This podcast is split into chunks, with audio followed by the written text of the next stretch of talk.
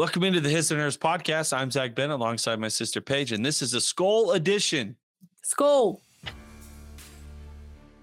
SKOL, baby, SKOL.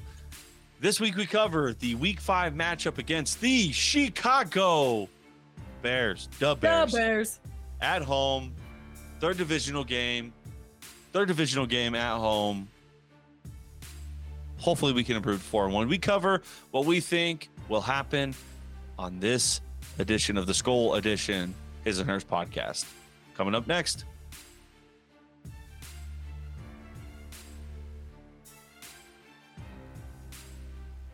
Alrighty, surviving a double doink isn't easy, but improving to 3-1 is equally as hard. We have done both, and we sit with an opportunity, and I say we because I am a part of the team. The Minnesota Vikings have an opportunity to jump to 4-1 this Sunday against the Chicago Bears, where they are -7.5 point favorites, differing lines depending on where you're looking. Essentially a touchdown favorite against a team in the Chicago Bears that run the football like it's 1963. What scares you about this matchup against the Chicago Bears? The fact that it's the Bears and that Kirk Cousins historically has not played well against the Bears. It's true. So, you know, I mean, is this the week Justin Fields has 42 attempts and completes 30 of them? I hope not. I hope not, sir. I mean, I take the Vikings, just like what we've seen from the Vikings versus what we've seen from the Bears. But yeah, I mean, divisional games are always hard. There's always the chance that weird things happen. But because it's at home and because it's at 11 a.m., I think that we're going to see a consistent Kirk Cousins. Obviously, there's going to be a lot of talk. If the Vikings lose this game, it's going to be a lot of talk about, oh, well, you know, they did travel back from London. Was it a good decision to not take a bye week after an international trip?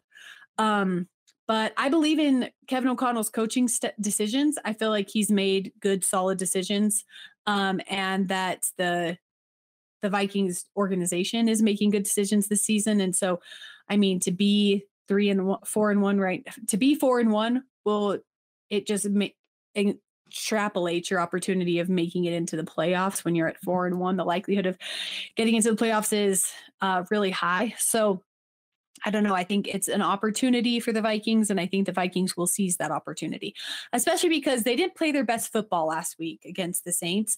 And so it's also kind of like that redemption, right? Of just playing a little bit better on the run. Our defense hold a little bit better on rush and being able to stop that run. And I think that the Bears are a good team to do that against because they don't really have much when it comes to offensive weapons.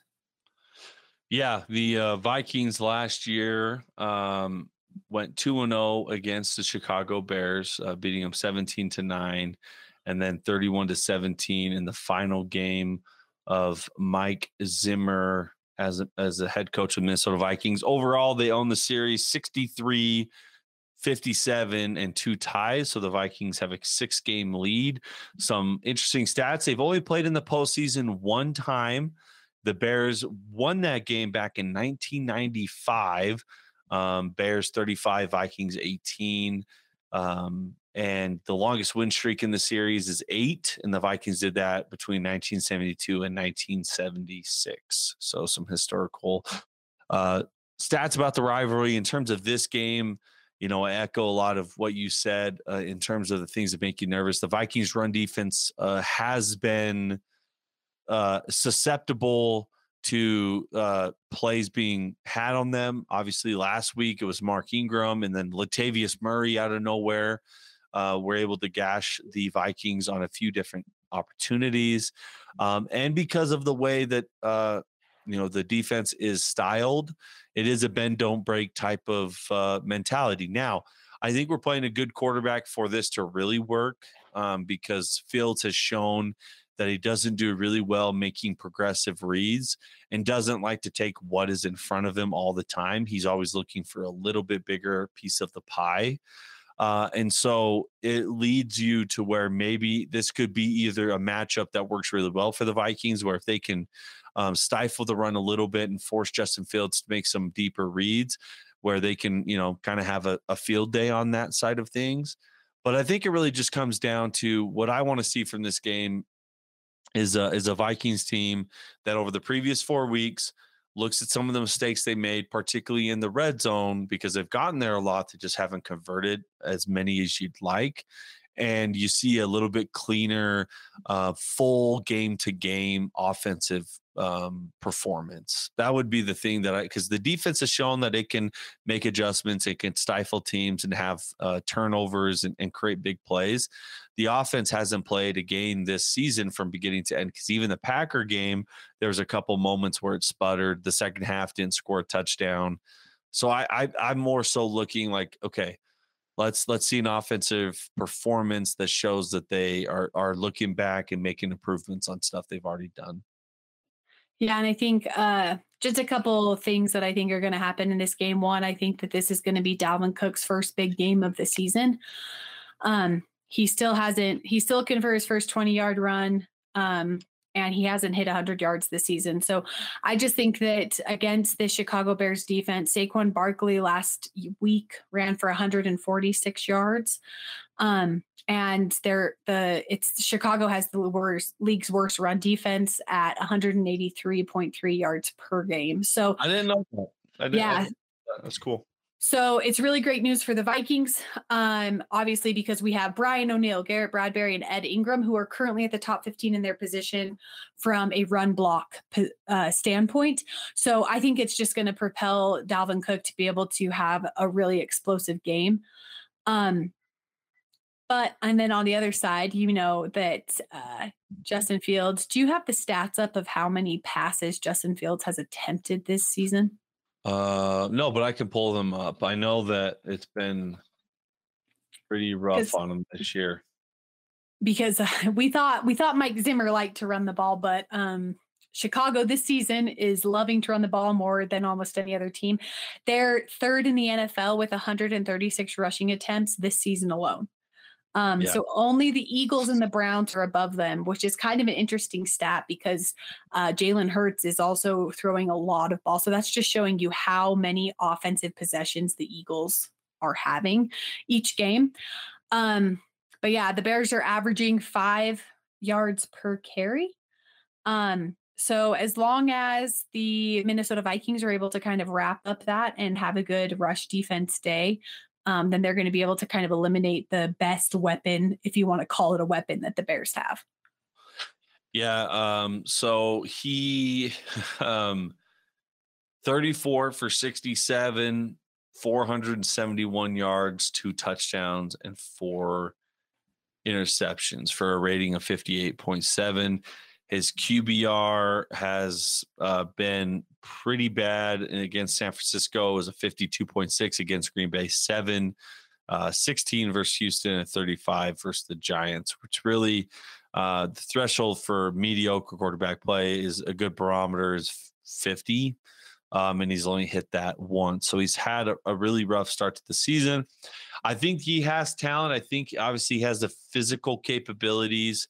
Whether there's a coach in there, and we know that Eberflus, the first-time head coach with the Chicago Bears, comes from the defensive side of the football, having been the Indianapolis Colts defensive coordinator. So I just hope he's getting the support and the coaching that he needs in order to thrive in the NFL, with some coming off the first read, distinguishing defense and being successful. In the passing game that way, because I haven't seen anything that tells me that. So if Justin Fields goes out there and dices up a Viking secondary, then you're going to have me being concerned as a Vikings fan about the validity of what we're doing, because Justin Fields at this current moment shouldn't go out and do that. Well, exactly, and especially because the reason that the Bears are running the ball so much is that their pass game is just absolutely horrendous this season. They're ranked 29th in the latest offensive line rankings, and they are allowing pressure on 49% of Justin Fields' attempts. So he's not having any time.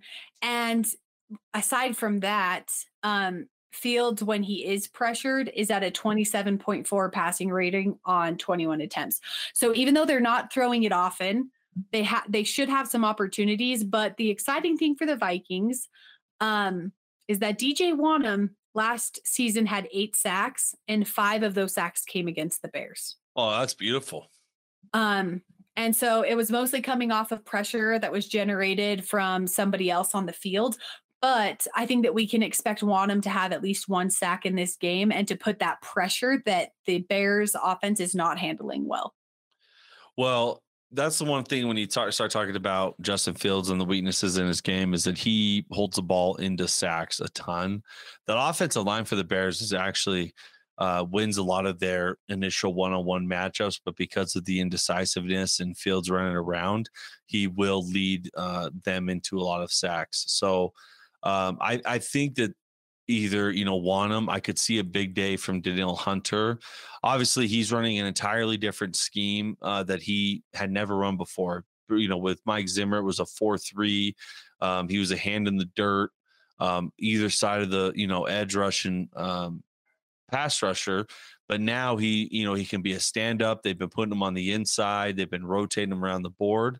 So he's only has 1 sack, a few hurries, not the typical Danielle Hunter stuff that we've grown accustomed to as Viking fans and what he's typically done. So I think that, Wonnum might have a game. I could see this being a Danielle Hunter game where he's able to get after, because that's where he really has thrived as a pass rusher, having watched him long enough. It's sometimes it could be off that quick, but he's not necessarily a guy who overpowers an offensive lineman right off the gate. He's an elongated pass rusher, which, he has a high motor, and the play is never dead. He chases dudes down the field and makes tackles 15 yards down the field. So where he really does well in is when the quarterback is holding on to that football, which is what Justin Fields does. And so I would not be surprised if, Danielle Hunter didn't play neither of the Chicago games last year because of his torn pec. So I would not be surprised if he has a big game as well. What's your bold prediction from this game? I think that the Vikings score 35 points. Kirk Cousins has 4 passing touchdowns. Who catches those touchdowns? That's an excellent question. I think Justin Jefferson has a good game. 2 of them to Justin Jefferson, 1 to Adam Thielen, and 1 to tight end Nick Muse, who they just activated to the active roster. Okay, so you expecting a pick 6 or a rushing touchdown from Dalvin Cook to be that 5th touchdown? It's going to be a rushing touchdown. They do like putting Madison in those goal-to-go situations, so I'm just going to put it as rushing touchdown. I already went gambling with the Nick Muse touchdown, the old Auburn kid. So we're going to go just a rushing touchdown to either Cook or Madison in this one. So it's going to be a 35-14 game. The only other interesting stat I'm going to throw your way that everyone's been talking about, but there is no team in the NFL who has won in London and then returned home to win the following week. They always lose the following week? If they win in London, they have always lost the following week if they play the week right after the game. It is a gamble. If they can pull this off where they played in London, immediately come home, beat the Bears, they will look like geniuses, because now they preserve that bye for a couple weeks, because then they play the Dolphins and then the bye hits. And so if they can, they'll look like geniuses and be like, oh, great to push that by a couple weeks down the road, to, have a, little bit split in your games. But if they lose, you're definitely right. That'll be the conversation of why didn't they just take that by, give themselves a chance to get adjusted back, look at themselves 3-1 and then attack the rest of the season. So it will be pretty funny to see the reactions, but I mean, yeah. I'll be making those reactions because I'll be having reactions and emotions. I am them, but I think they're going to win. So, yeah, I think so too. Especially, this is the week, guys. This is the week that we got to prove that we're a legitimate team in the NFL. We are something to be reckoned with, and that we can pull out wins in tough games and with jet lag. So let's go, Vikings. What's your bold take? Bold take, Dalvin Cook's going to run for over 100 yards. I thought you said 200. No, that was Saquon Barkley. That's right. That was in our preview pod. Dalvin Cook's going to have his first 100-yard game. He's going to run over. He's going to have a run that's longer than 20 yards against this Bears defense.